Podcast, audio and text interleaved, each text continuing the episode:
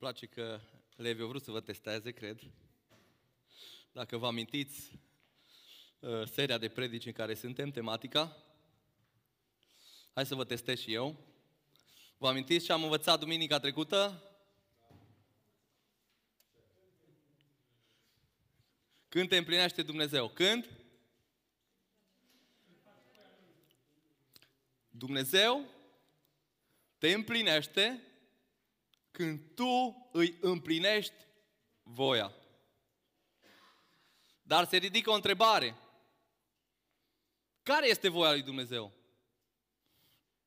Și noi știm că voia lui Dumnezeu o găsim unde? În Scriptură, în Cuvântul lui Dumnezeu. Iar uh, unul din lucrurile centrale pe care le cere Scriptura, Scriptura îl găsim în 1 Ioan, capitolul 2, cu versetul 6, un verset pe care l-am auzit și îl știm mulți dintre noi, ce zice așa, cine zice că rămâne în El, în Hristos, trebuie să trăiască și El cum a trăit Isus. Și acum se ridică o altă întrebare. Bun, bun, dar cum a trăit Isus? Dacă ar fi să spunem scopul general pentru care a trăit Isus, în primul rând a fost un scop vertical, Hristos a trăit pentru gloria Tatălui, pentru gloria lui Dumnezeu. Și întotdeauna el spunea, am venit să fac voia Tatălui, am venit să îl prezint pe Dumnezeu Tatăl. Dar pe lângă asta, Hristos a venit pentru împlinirea oamenilor, pentru binele omenirii, ca să aducă ce? Mântuire să aducă vindecare, eliberare și mai mult decât orice, speranță. Și astăzi sărbătoresc mulți din frații noștri învierea Domnului Isus Hristos. Și învierea Domnului Isus Hristos nu este altceva decât speranță pentru omenire. Ei bine, Dumnezeu dorește ca și noi, în calitate de ucenici ai lui Isus, de credincioși, să trăim pentru scopul pentru care a trăit Hristos. În primul rând, scopul vertical, gloria Tatălui, gloria lui Dumnezeu, a lui Iisus Hristos și a Duhului Sfânt, pentru gloria lui Dumnezeu, dar și pentru binele celorlalți.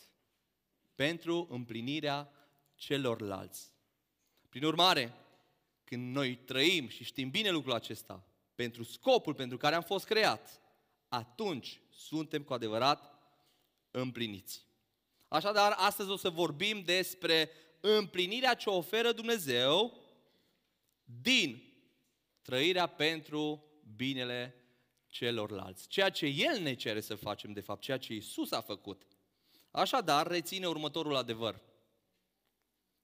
Dumnezeu te împlinește prin implicarea ta în viața celorlalți. Te-ai gândit la asta? Dumnezeu te împlinește prin implicarea ta în viața celorlalți, fiindcă asta vrea Dumnezeu de la fiecare dintre noi. Și atunci când noi împlinim ce Dumnezeu ne cere, El de fapt ne împlinește.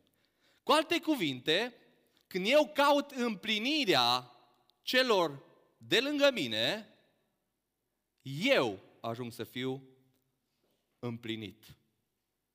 Câți dintre voi v-ați jucat vreodată cu bumerangul? Cu un bumerang.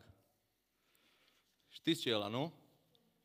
E o bucată de lemn cu o formă interesantă care îl arunci și se întoarce înapoi. Ei bine, împlinirea pe care Dumnezeu o promite implică exact efectul unui bumerang.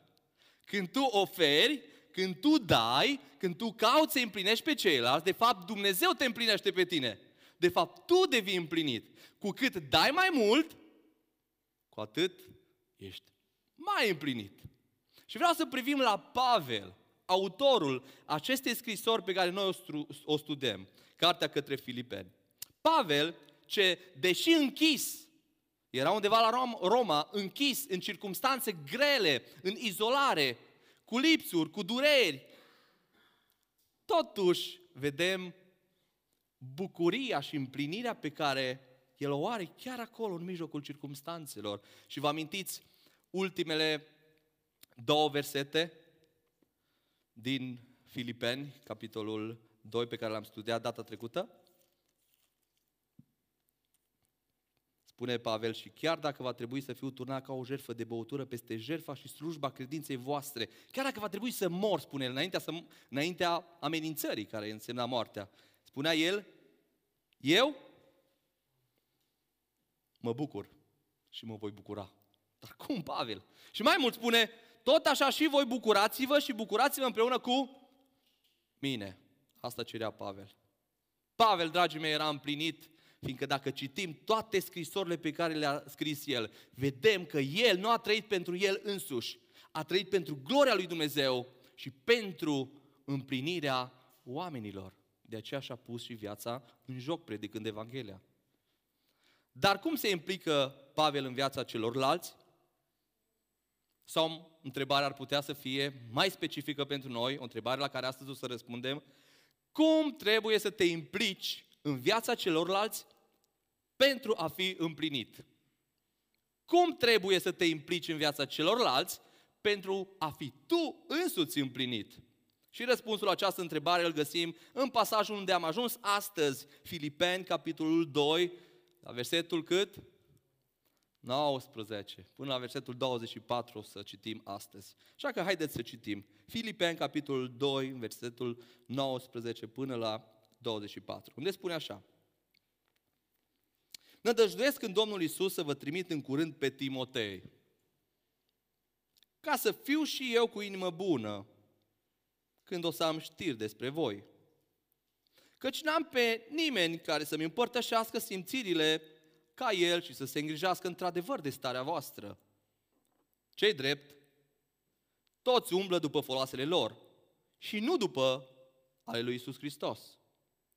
Știți râvna lui încercată, cum ca un copil cu tatălui a lucrat ca un rob împreună cu mine pentru înaintarea Evangheliei pe el, dar nădăjduiesc să vi-l trimit de îndată ce voi vedea ce întorsătură vor lua lucrurile cu privire la mine.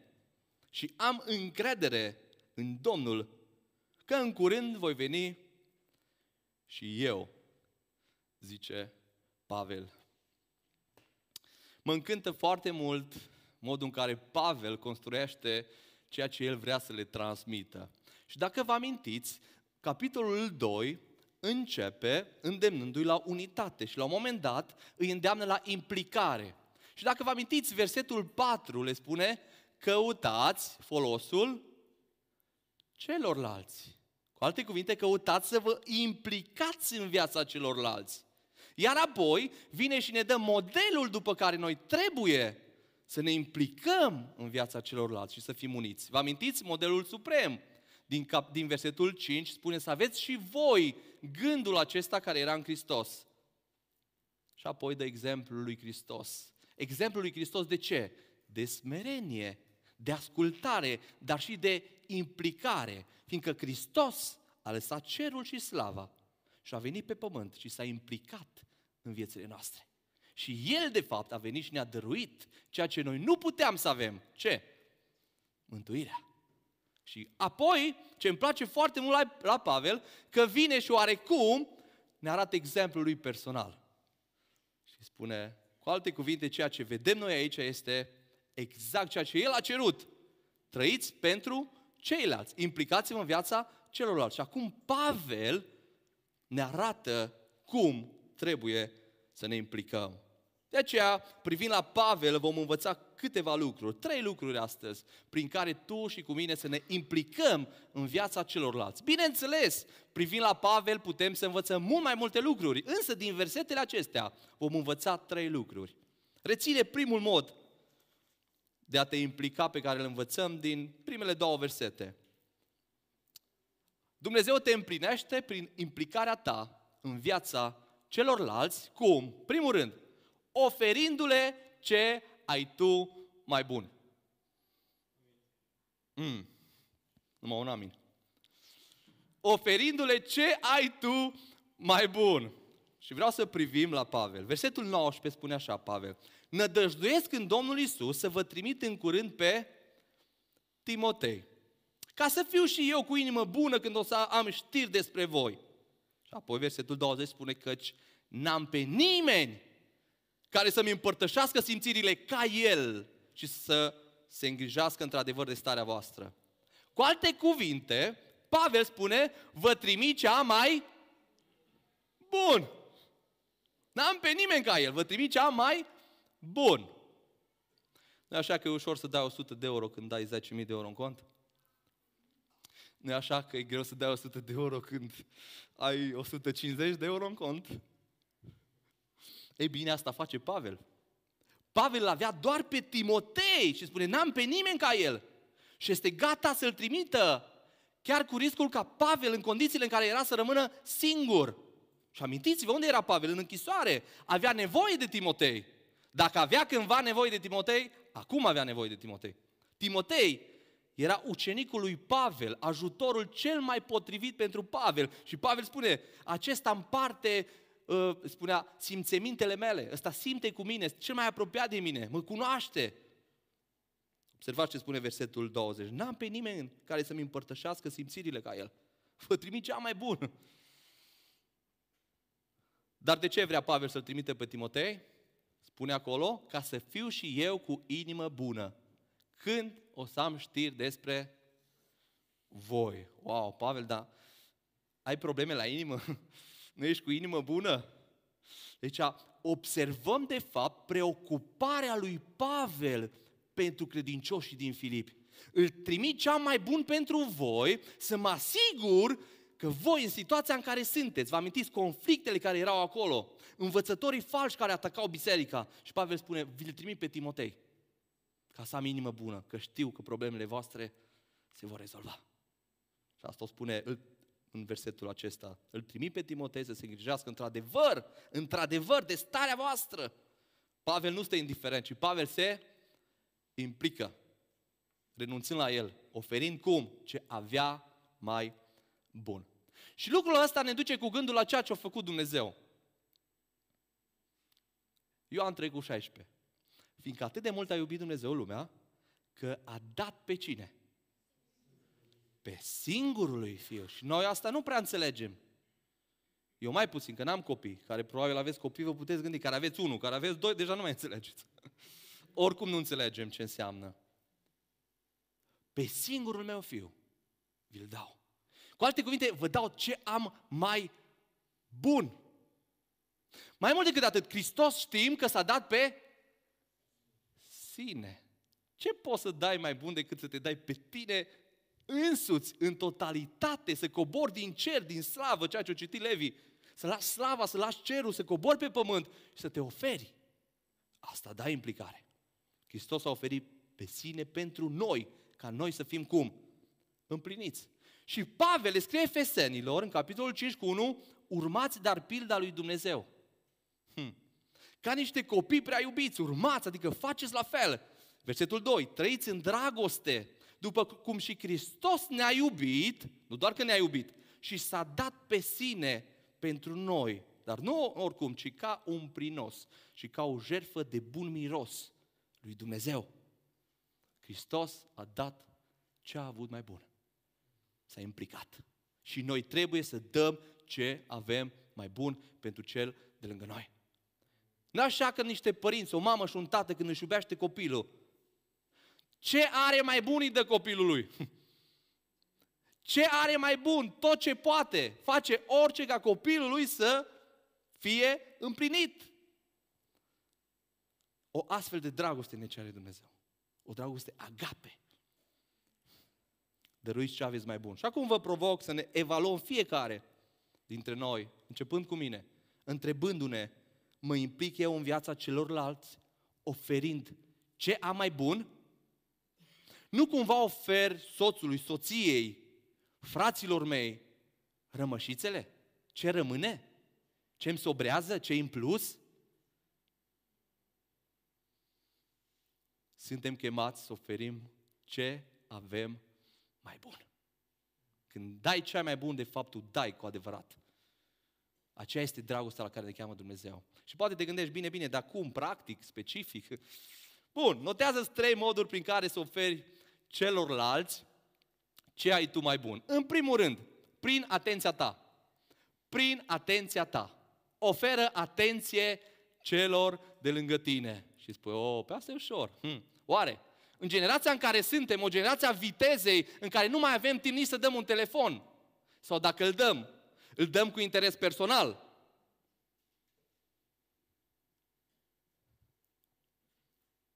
Dragii mei, ochii aceștia, urechile acestea și inima pe care Dumnezeu ne-a dat-o, e ceea ce avem și putem dărui celorlalți.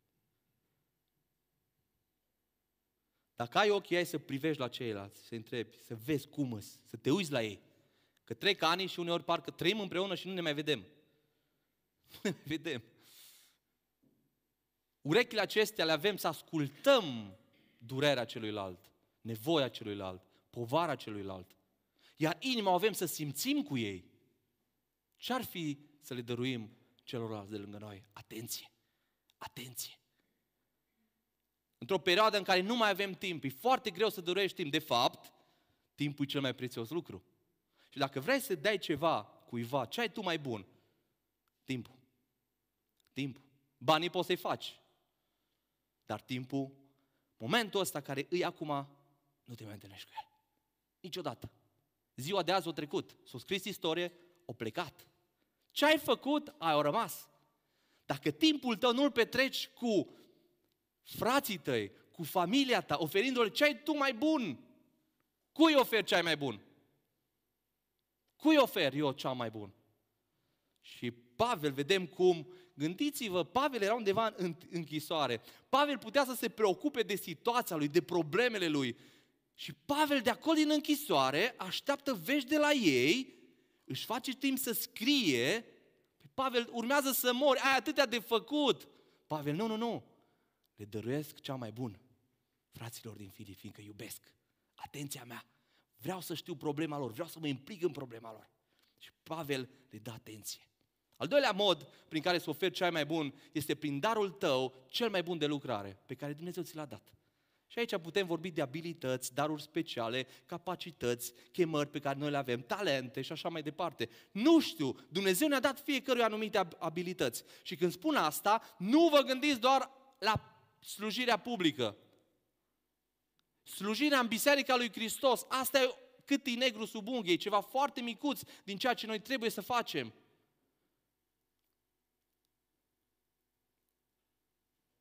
Chemarea pe care noi o avem, o avem și în direcția abilităților pe care le ai. Poate ai mână bună de lucru, pur și simplu ești constructor.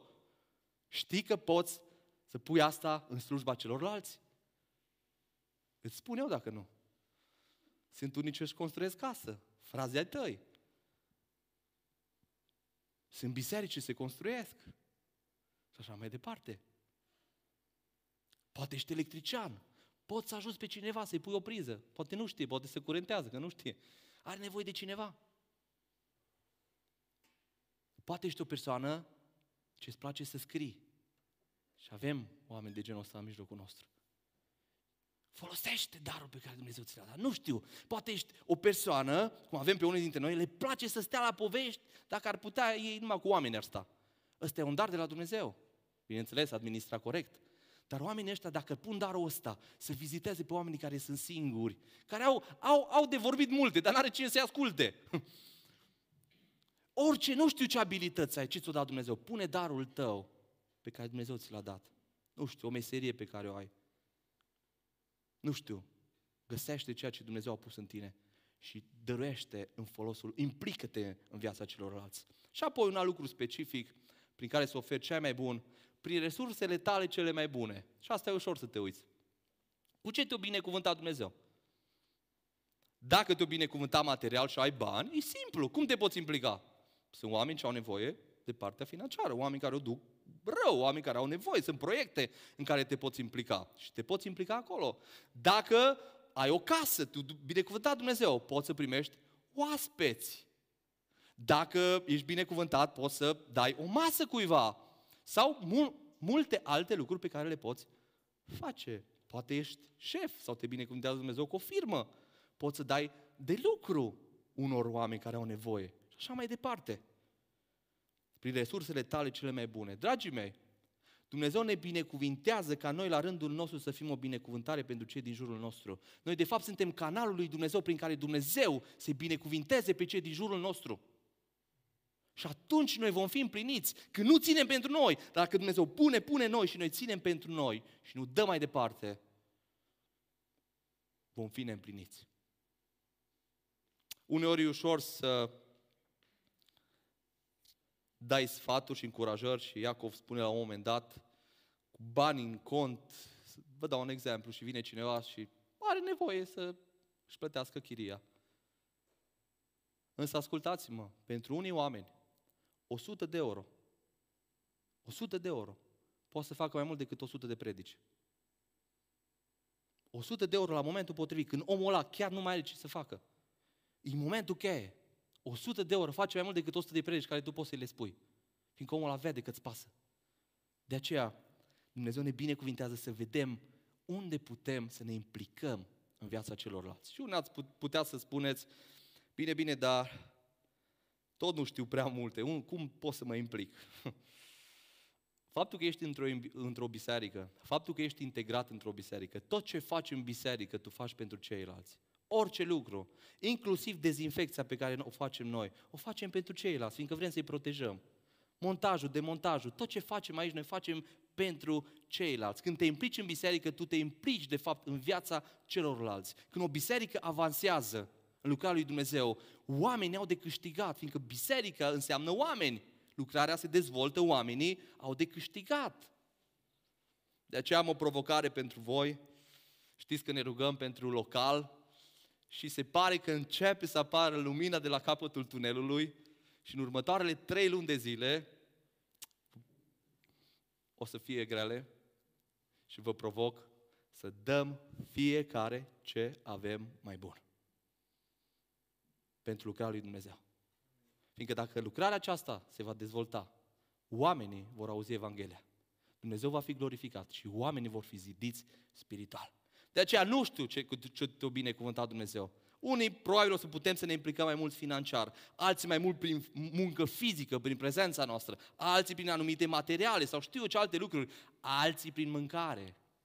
Să aduc acolo la muncitori. Și vă dau un o să mai vin eu cu exemple de genul ăsta ca să avem. Dar vă pregătesc de acum și gândiți-vă în mod serios că vor urma trei luni în care noi trebuie să oferim ce avem mai bun pentru lucrarea lui Dumnezeu și oferind acolo, oferim de fapt pentru ceilalți. Noi, noi nu trebuie să oferim celorlalți ceva ce nu putem. De aceea nu fi frustrat. Poate tu ai vrea să dai 1000 de euro la biserică, poate ai vrea să dai 10.000 dacă ai vrea, dar nu ai. Stai liniștit că Dumnezeu nu o să zică de ce n-ai dat, că n-ai avut. Dar Dumnezeu o să zică ce ai avut și ai putut să dai. Timp, energie și poate zici, bun, dar tot, n-am nici timp, că eu lucru mult și banii mei ajung. Nu e nicio problemă. Îți dau o idee. Există ceva ce putem să facem toți. Știți ce? Rugăciune, bineînțeles. Apreciare și încurajare. Apreciare și încurajare. De fapt, acesta este al doilea mod de implicare pe care Pavel îl arată în pasajul acesta către Timotei. De aceea reține al doilea punct. Dumnezeu te împlinește prin implicarea ta în viața celorlalți, oferindu-le apreciere.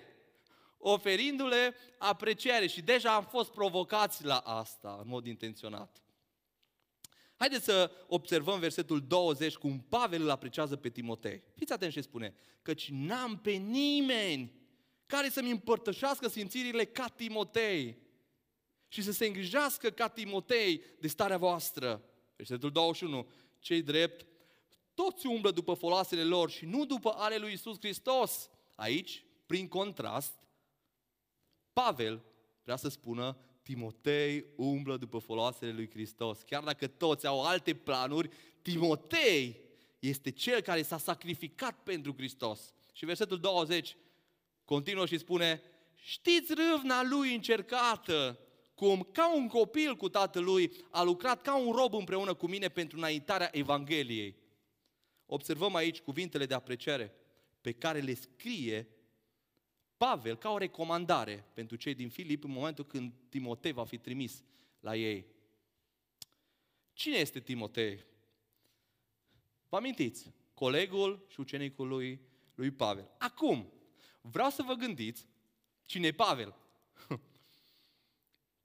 Pavel e un slujitor adevărat al lui Dumnezeu. Un, a spune noi, perfecționist. Ăsta cerea lucruri de calitate, nu...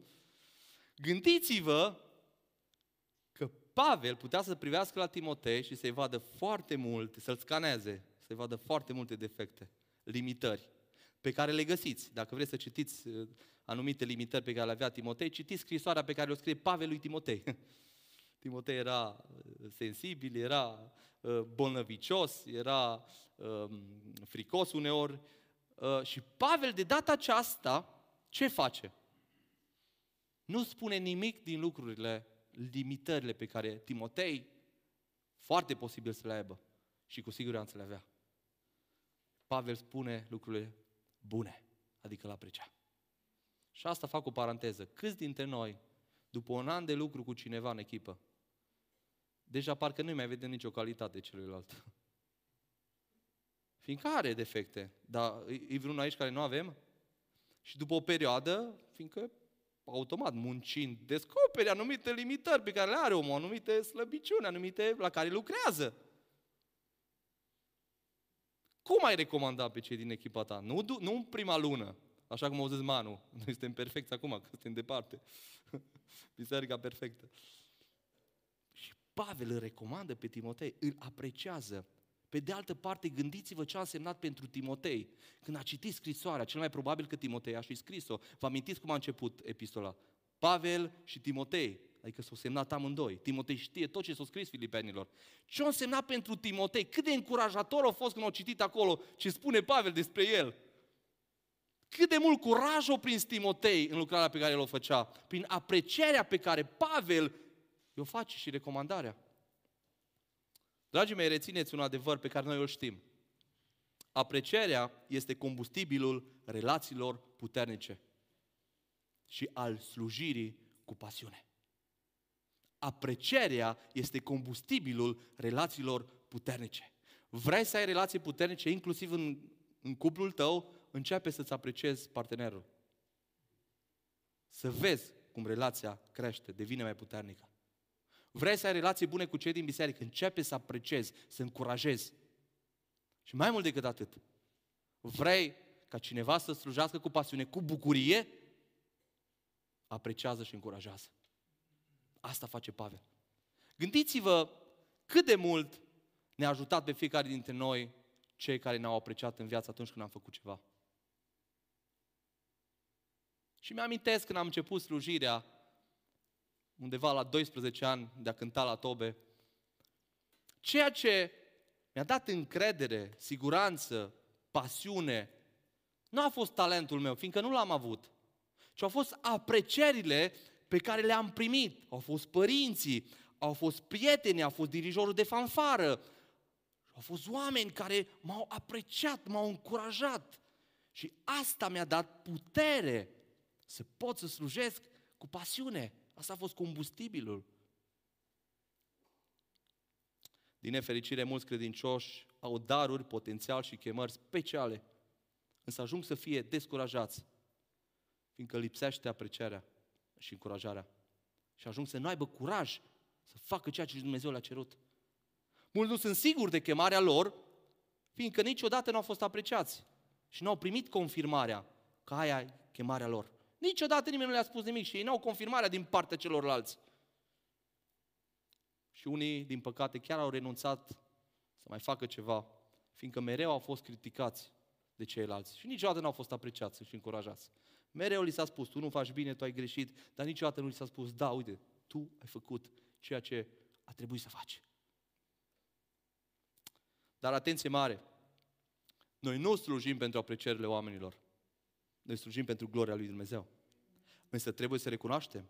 Voia lui Dumnezeu este să ne încurajăm, să ne apreciem. De ce?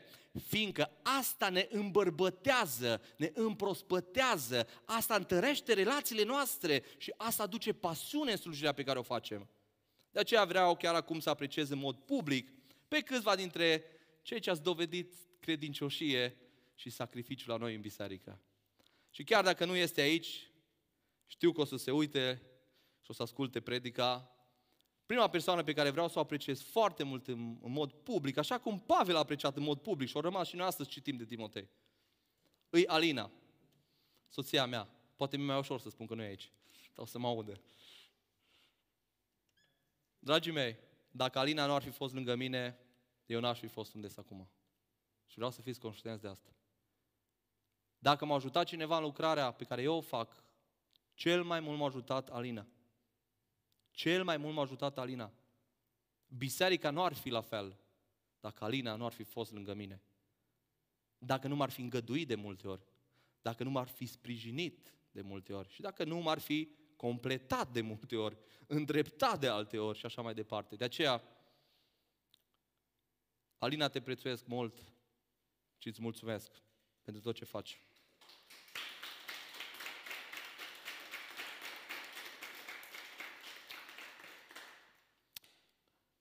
Vreau să apreciem liderii grupelor mici. Știu că voi sunteți pasionați de grupe mici și vreau să încep cu ei. Și vreau să se ridice în picioare Beni, Levi, uh, Denis nu e aici, Mihai, că e aici, uh, Cătălin, Claudiu, liderii cu asistenții, bineînțeles. Claudiu, ridică-te și tu, chiar că ești asistent, nu fi timid. Dragii mei, mă bucur foarte mult de dedicarea voastră, mă bucur foarte mult că v-ați pus la dispoziția lui Dumnezeu, că oferiți din timpul vostru, că iubiți oamenii, știu ce înseamnă să slujești în grup de casă și eu sunt lider de grup de casă, ehm, faceți o lucrare extraordinară și mă bucur foarte mult. Apreciem și cred că fiecare dintre noi apreciem lucrarea voastră, faptul că v-ați pus la dispoziție timpul vostru, energia voastră și vă pregătiți, veniți la întâlniri și așa mai departe. Fiți binecuvântați. Vă mulțumim!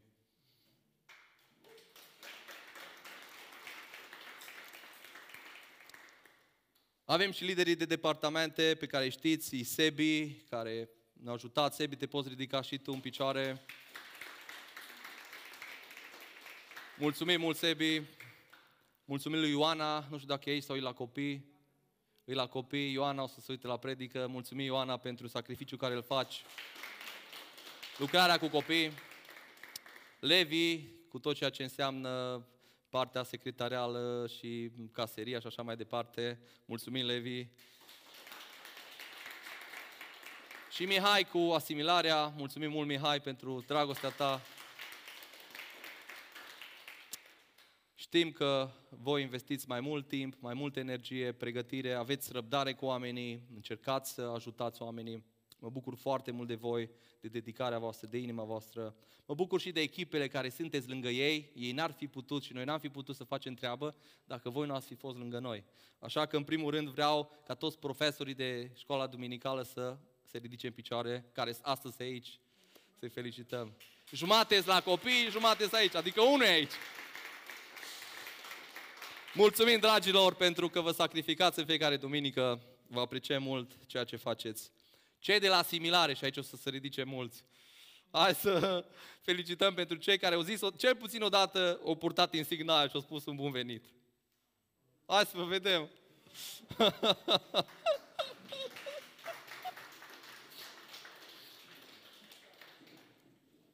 Echipa de închinare, hai că facem azi exerciții. Echipa de închinare, cam aceea se ridică la toate, ați observat? Unii dintre ei. Echipa tehnică, este acolo în spate, unii nu sunt astăzi aici, ne bucurăm de voi. Știu că ei fac să fie posibilă transmisia online, ei se ocupă cu lumina, cu proiecția, muncă pe care nu se vede neapărat, dar se vede. în sensul că nu-i vedem pe ei, dar ei muncesc foarte mult, inclusiv în cursul săptămânii, uh, sunet și așa mai departe. Partea creativă, echipa creativă, sunt puțini acolo, dar ne bucurăm de ei, felicitări și pe ei. Și pe lângă asta vreau să vă mulțumesc tuturor că știu că toți v-ați implicat într-un fel sau altul, cel puțin la partea de montaj. Mă bucur pentru toate grupele de casă, pentru felul în care arătați uh, seriozitate, uh, excelență în ceea ce aveți de făcut, veniți aici mai repede, stați mai târziu, Mă bucur de tot ceea ce faceți. Mă bucur de rugăciunile pe care le înălțați cei care nu vă vede nimeni, dar voi slujiți. Noi știm că stâlpul rugăciunii e foarte important și biserica asta va sta în picioare cât timp ne vom ruga. De aceea, unii dintre voi vă rugați și vă mulțumim foarte mult. Avem nevoie de rugăciune, așa că apreciez pe toți cei care ați făcut ceva pentru Dumnezeu, pentru comunitatea verticală. Uh, însă vreau să vă mai fac o provocare. Săptămâna asta gândește-te la toți cei care slujesc în biserica verticală. Și gândește să le dai un mesaj sau să le dai un telefon în care să-i apreciezi, să-i încurajezi. Le spun un lucru. Apreciază-i. Știu eu, spune un lucru bun. Și poate te gândești, bine, bine, dar ce să le spun? Și o să-ți dau trei exemple, trei moduri practice, specifice, în care tu poți să încurajezi. În primul rând, prin cuvinte de prețuire. Spune cuvinte de prețuire, spune celorlalți ce înseamnă pentru tine, cât de importanți îs ei pentru tine. Apoi spune ce valoare au ei, amintește-le de valoarea lor pentru Dumnezeu și pentru comunitatea noastră. Spune-le ce simți pentru ei. Ce mult te ajută slujirea lor și așa mai departe, prin cuvinte de prețuire, apoi prin recomandări față de alții. Ceea ce ați fost provocat să faceți azi, de fapt a fost un fel de recomandare. Vorbiți de bine a treia persoană, pe cineva pe care apreciați. Asta a făcut Pavel. L-a recomandat pe Timotei, celor credincioșilor din Filipi. Dragilor, noi știm că se vorbește, se vorbește foarte mult, se predică foarte mult de cei care vorbesc de rău. Ce-ar fi noi să punem accentul pe partea pozitivă, să ne vorbim de bine? Așa de mult să ne vorbim de bine unii pe alții încât să ne enerveze. Mă, dar nu mai am înțeles că e atât de bun, dar mai lasă-mă. Ce-ar fi să ne vorbim de bine? Fiindcă asta va aduce legătură, asta va aduce ceea ce Dumnezeu vrea să aducă, unitate și așa mai departe în biserică. Și apoi un alt mod de apreciere prin cuvinte de încredere. Spune celor care slujesc că ai încredere în chemarea lor, în potențialul lor, în darul pe care Dumnezeu l-a pus în ei. Spune-le că îi susții, roagă-te pentru ei, trimite-le câte un mesaj, că te rogi pentru ei și așa mai departe. Asta va însemna încurajare și apreciere. Prin apreciare noi oferim celorlalți un cadru al siguranței, ca într-o familie unde te simți în siguranță, dar și al speranței. Și speranța, de fapt, este al treilea lucru prin care trebuie să ne implicăm în viața celorlalți. Asta face Pavel în ultimele două versete din pasajul nostru. Așa că reține al treilea lucru. Dumnezeu te împlinește prin implicarea ta în viața celorlalți, oferindu-le speranță. Oferindu-le speranță. Nu doar apreciere, nu doar ce ai tu mai bun, dar și speranță. Și observați speranța pe care le oferă Pavel din versetul 23. Pe el, dar nădăjduiesc să vi-l trimit, zice Pavel. De îndată ce voi vedea ce întorsătură vor lua lucrurile cu privire la mine. Se referă la faptul că nu știa dacă el va fi ucis sau nu în Roma. Cu alte cuvinte, Pavel le spune aici că vrea să fie plin de speranță. De ce? Fiindcă le va trimite pe cine le-a prezentat mai sus, pe Timotei. Iar în versetul 24 le oferă mai multă speranță. Priviți ce spune. Și am încredere în Domnul că ce? Că în curând voi veni și eu. Pavel le oferă speranța că el însuși va merge la ei în curând. Ce speranță, ce, câtă, cum a sunat în urechile lor lucrul ăsta. Adică Pavel, care nu mai avea nicio șansă din punctul lor de vedere să scape, Pavel le spune, nu doar că voi scăpa, nu doar că voi fi eliberat, nu doar atât, ci voi veni și la voi. Voi face timp și voi veni la voi. Și mă încântă că mereu Pavel caută să umple de speranță credincioșii cărora le scrie. Dar observați cum face asta? Direcționând privirile lor spre Dumnezeu. Cum spune el? Și am încredere în Domnul. Iar versetul 19, cum începe? Nădăjduiesc în Domnul Isus. Vedeți, între două promisiuni, între două uh, exprimări ale speranței, Pavel le transmite ceea ce are de transmis. Dar cu alte cuvinte, Pavel vrea să le ofere ce? Speranță. Acest nădăjduiesc înseamnă am speranța în Domnul. Și la un final spune, și am încredere în Domnul că în curând voi veni la voi. Adică le oferă speranță. La fel trebuie să facem și noi. Să conducem pe oameni de lângă noi spre Dumnezeu conducându-i spre Dumnezeu, noi le oferim speranță. De aceea, reține următorul adevăr. Dacă reușești să ațintești privirile celorlalți spre Domnul, atunci le vei oferi speranță. Dacă reușești să direcționezi privirile celorlalți spre Domnul, atunci tu le vei oferi speranță. Și asta vrea Pavel să facă. Și asta trebuie să facem noi pentru cei din jurul nostru. Și vreau să vă duc cu gândul la Moise. Asta a făcut Moise într-o circunstanță când poporul Israel a ajuns fără speranță. Și vreau să vă amintesc ce s-a întâmplat în Exod, capitolul 14. Biblia ne spune că poporul Israel era în robie în Egipt și la un moment dat au fost eliberați după multe semne. Au fost lăsați să plece.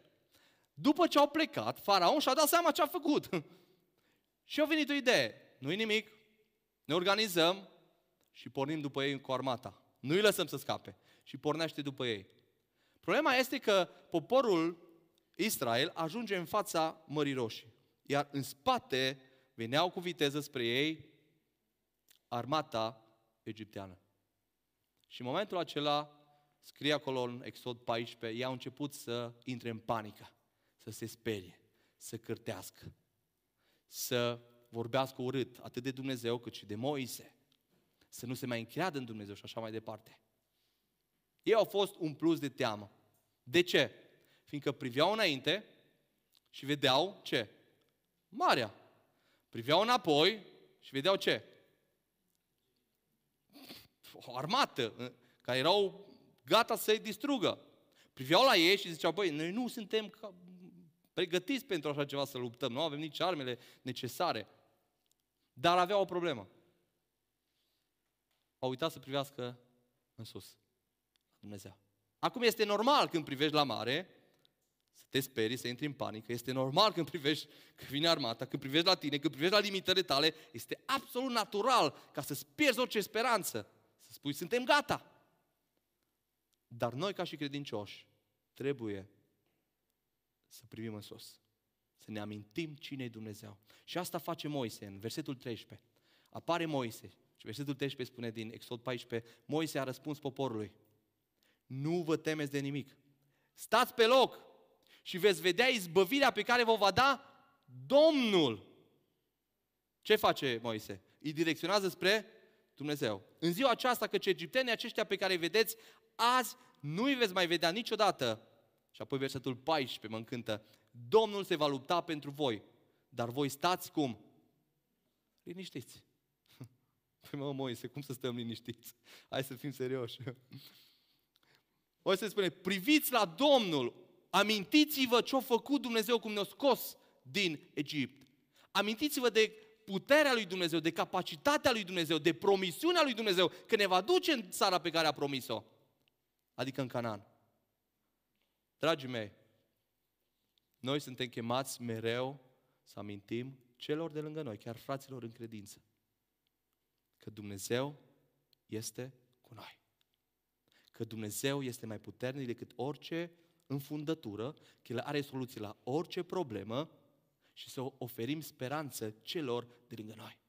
La fel ca poporul Israel, credincioșii, noi, oricând putem să ajungem lipsiți de speranță. De aceea avem nevoie de o comunitate. Ai nevoie să fii într-o comunitate unde ceilalți te încurajează și îți oferă speranță. Cum? Direcționându-ți privirile spre Cel care oferă speranță, fiindcă nu noi oferim speranță, ci Dumnezeu oferă speranță. De aceea ești chemat și sunt chemat să oferim speranță celor din jur. Unii dintre noi își vor pierde locul de muncă, va veni criza financiară peste ei. Poate vei fi lângă el. Ce-ar fi să oferi speranță? Să amintești că Dumnezeu e în control. Ce-ar fi să amintești că Dumnezeu e suveran? Că Dumnezeu a promis că ne va purta de grijă? Alții au probleme în căznicie, trec prin perioade de criză între soț și soție. Și noi suntem lângă ei. Ce ar fi să le amintim că Dumnezeu nostru poate restaura orice relație? Că Dumnezeu are soluții la orice relație în cuvântul Lui, El ne poate ajuta și încuraja să rezolvăm problemele. Poate unii se vor îmbolnăvi, poate de COVID, poate de o altă boală. Ce-ar fi să încurajăm pe cei de lângă noi, amintindu-ne că Dumnezeul nostru vindecă? Dumnezeu nostru are toată puterea să vindece, să elibereze. Ce-ar fi să oferim speranță celor din jurul nostru? Oferă speranță. Pandemia a distrus parcă speranța și în viața credincioșilor. Nu știu dacă ați observat. Foarte mulți credincioși nu mai au speranță. Câți dintre voi ați auzit frazele acestea în biserică? Nu va mai fi la fel. Fraților, nu va mai fi la fel. Nu va mai fi la fel. Nu va mai fi la fel, va fi mai bine. Cum? Nu știu. A, că nu va mai fi la fel, te gândești că nu mai ai atâtea sarmale în frigider. Ai altceva. Ai altceva. Aia e posibil. Să nu mai ai atâția bani în cont. Da. Poate chiar să nu mai ai aceeași sănătate. Da. E posibil. Nu va mai fi la fel. Posibil să nu. Dar pentru noi la fel. Pentru noi ce înseamnă a trăi? Hristos. Așa ar trebui. Câți dintre noi am auzit expresii suntem manipulați. Ne manipulează. Fac ce vor cu noi. Cine face ce vrea cu tine? Oare pot să facă ce vor cu noi? Dumnezeu e suveran. Nu omul e suveran. Omul știi cât face? Cât îi permite Domnul? Atât. Atât. Dumnezeu e suveran. Sau alții, nu se va mai alege nimic de noi. Vai, ce o să facem eu? Nu vom ieși bine din asta. Dragii mei, noi trebuie să oferim speranță. Dacă în momentele acestea oamenii se clatină, își pierd speranța, ce se întâmplă cu noi? În momentul când noi să ieșim în afară și să fim plini de speranță, oameni buni, priviți spre Dumnezeu. Dumnezeu va lupta pentru noi, nu știm cum. Nu știm, poate mulți dintre noi trebuie să moară, poate vor muri. Dar Dumnezeu va lupta pentru noi, Dumnezeu întotdeauna e învingător. Dar nu cum vrem noi, ci cum vrea El. Dar privește la Dumnezeul tău cu speranță. Tu ești copilul Lui, ești în mâinile Lui Dumnezeu. Trebuie să ai speranță, trebuie să am speranță. Dar asta trebuie să oferim celorlalți de lângă noi. Noi trebuie să fim purtători de speranță. Știți ce înseamnă Evanghelie? Vestea bună. Speranță. Ce dai oamenilor? Dai speranță? Ce dau oamenilor? Mă implic eu în viața celorlalți oferindu-le speranță? Și acum vreau să te gândești la cei din cercul tău apropiat, poate la cei din grupul tău de casă, din familia ta lărgită. Ai oameni în mintea ta care știi că trec prin momente grele. Poate sunt bolnavi. Poate și-au pierdut locul de muncă. Poate relația lor familiară nu e cea mai bună. Poate este pe punctul să se despartă, nu știu. Ce-ar fi să-ți faci timp săptămâna asta să le oferi speranță? Să le amintești de un Dumnezeu care poate să aducă reabilitare. Să-i conduci spre Dumnezeu, să te rogi pentru ei. Să le spui despre Dumnezeu. Asta le va oferi speranță. Vorbește de dragostea lui Dumnezeu, de puterea lui Dumnezeu, de suveranitatea lui Dumnezeu, de promisiunile lui Dumnezeu. Dar atenție, noi nu oferim speranțe false. Noi trebuie să spunem oamenilor ce spune Scriptura. Noi nu vom spune oamenilor, hai, nu, pe voi nu vă va atinge COVID-ul. Hm. Nu spune Dumnezeu asta. Atenție să spunem oamenilor ce a spus Dumnezeu. Și atât. Ce a spus Dumnezeu oferă speranță. Că dacă noi ne permitem să spunem mai mult, aia de fapt va aduce dezamăgire, confuzie și în urmă va alunga oamenii de lângă Dumnezeu. Vorbește oamenilor mai presus decât orice despre Hristos. Hristos este speranța lumii. Noi trebuie să vorbim de Hristos mai mult decât orice altceva. Și astăzi versetul zilei mi-a plăcut că deja s-a postat și pe grupul nostru fiind astăzi învierea, în 1 Petru 1 cu 3 spune așa, binecuvântat să fie Dumnezeu, Tatăl Domnului nostru Isus Hristos, care, potrivit cu mila Lui cea mare, ne-a născut din nou la ce? La o speranță vie, nu una moartă, ci o speranță vie. Asta e speranța pe care o avem noi. Cum? Prin învierea lui Isus Hristos dintre cei morți. Noi avem speranța, inclusiv speranța învierii. Pe noi nu ne sperie nici moartea, fiindcă moartea e de fapt trecerea la adevărata viață, viața cu Dumnezeu. Asta ne oferă speranța. La această speranță trebuie să-i conduce pe cei de lângă noi. Dragii mei, cuvântul lui Dumnezeu azi ne îndeamnă să ne implicăm în viața celorlalți dacă vrem să fim împliniți.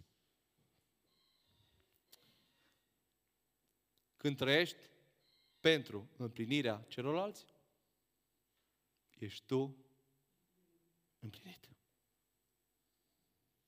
Când tu trăiești pentru împlinirea celorlalți, Dumnezeu te împlinește. Eu nu știu cât de mult implicarea mea în viața celor din jurul meu a ajutat. Dar vreau să vă spun ceva. Viața mea s-a transformat. Și mi-am dat seama cu cât mă implic mai mult în viața celor de lângă mine, cu atât viața mea se îmbogățește. Se îmbogățește. Când am început să fac consiliare, am crezut că o să ajut pe alții și atât. Dar de fapt, relația mea cu soția s-a îmbunătățit foarte mult. Când am început să încurajez pe cei descurajați, eu am fost cel încurajat. Când am zidit în credință pe ceilalți, de fapt, eu am fost zidit în credință. Când am ajutat pe alții să se dezvolte, eu m-am dezvoltat. Și mi-am dat seama că atunci când ofer, eu primesc. Și mi-am dat seama că mulți oameni nu primesc, nu sunt împliniți, fiindcă nu sunt învățați să împlinească voia lui Dumnezeu. Să trăiască pentru ceilalți. Să trăiască pentru ceilalți. Trăim într-o lume în care e vorba doar despre mine, doar despre ce vreau eu, doar despre cât pot eu, doar să agonisesc, să primesc și să primesc. Asta este cultura în care trăim. Dar cultura împărăției lui Dumnezeu este alta. Cu cât ofer mai mult, dau mai mult. Inclusiv în închisoare era Pavel, unde avea cea mai mare nevoie să primească, să primească. Pavel, în locul unde te, te-ai întrebat, dar ce mai putea să ofere Pavel? Pavel ne oferi și nouă astăzi încurajare. Știi de unde ți-a oferit Pavel încurajare? Dumnezeu prin Pavel. Din închisoare. Din închisoare. Unde putea să-și plângă de milă. Aștepta să fie ucis. Și Pavel ne trimite nouă, după 2000 de ani, încurajarea. Asta trebuie să facem și noi. Să trăim pentru ceilalți. Fiindcă Pavel de aceea era plin de bucurie. De aceea era plin de viață. Viața ce merită trăită nu este aceea viață care o consum pentru tine, ci viața pe care o consum pentru ceilalți. Dăm voi să te întreb, pentru ce vrei să-ți consumi viața? Poate nu ești împlinit, fiindcă tu de fapt n-ai înțeles încă conceptul acesta. Dumnezeu te mântuiește să trăiești pentru gloria Lui, dar și pentru binele celorlalți. Pentru împlinirea celorlalți. Înțelege azi că devii împlinit prin implicarea ta în viața celorlalți, cerind, cerându-le oferindu-le ce ai tu mai bun. Și nu știu ce ai mai bun, dar tu știi. Roagă-te lui Dumnezeu să descopere ce poți să oferi mai mult celorlalți. Apreciându-i, învață să apreciezi pe ceilalți. Să învățăm să ne apreciem, dragilor. Apreciind pe ceilalți, inima ta se va umplea de bucurie. Și oferind speranță, conducând pe ceilalți spre Dumnezeu, care oferă speranță. Hai să ne rugăm. Doamne, mulțumim pentru că Tu ai dat exemplu suprem de dragoste, te-ai implicat în viețile noastre, ai lăsat cerul, slava, gloria și te-ai coborât. Mulțumesc că Tu, prin tot ceea ce ne ceri, Doamne, Tu nu ne răpești bucuria, Tu nu ne știrbești împlinirea, ci de fapt împlinind ceea ce Tu ne ceri, noi devenim mai împliniți.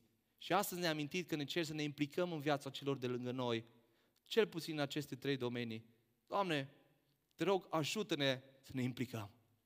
Ajută-ne să nu fim egoiști. Ajută-ne să iubim așa cum Tu ne-ai iubit. Ajută-ne să învățăm din exemplul lui Pavel și să putem și noi să oferim celorlalți ce avem mai bun. Ajută-ne, Doamne, să apreciem pe cei din jurul nostru și să oferim speranță. Îți mulțumesc că Tu ești speranța noastră. Îți mulțumesc că Tu ne dai harul și privilegiul să Te slujim pe Tine astăzi. Mulțumesc pentru fiecare și dacă este cineva aici, Doamne, care este descurajat, Te rog ca Tu să-l umpli de viață, să-l îmbărbătezi. Tu ai spus că ai venit să avem viață și să o avem din belșug. Doamne, dă viață fiecăruia care este în locul acesta sau care ne ascultă. Te rog, Doamne, împrospătează inima și mintea fiecăruia și te rog, ajută-ne să te glorificăm și să trăim pe orizontal așa cum Tu vrei, implicați în viața celor din jurul nostru toate pentru slava și gloria Ta. Amin.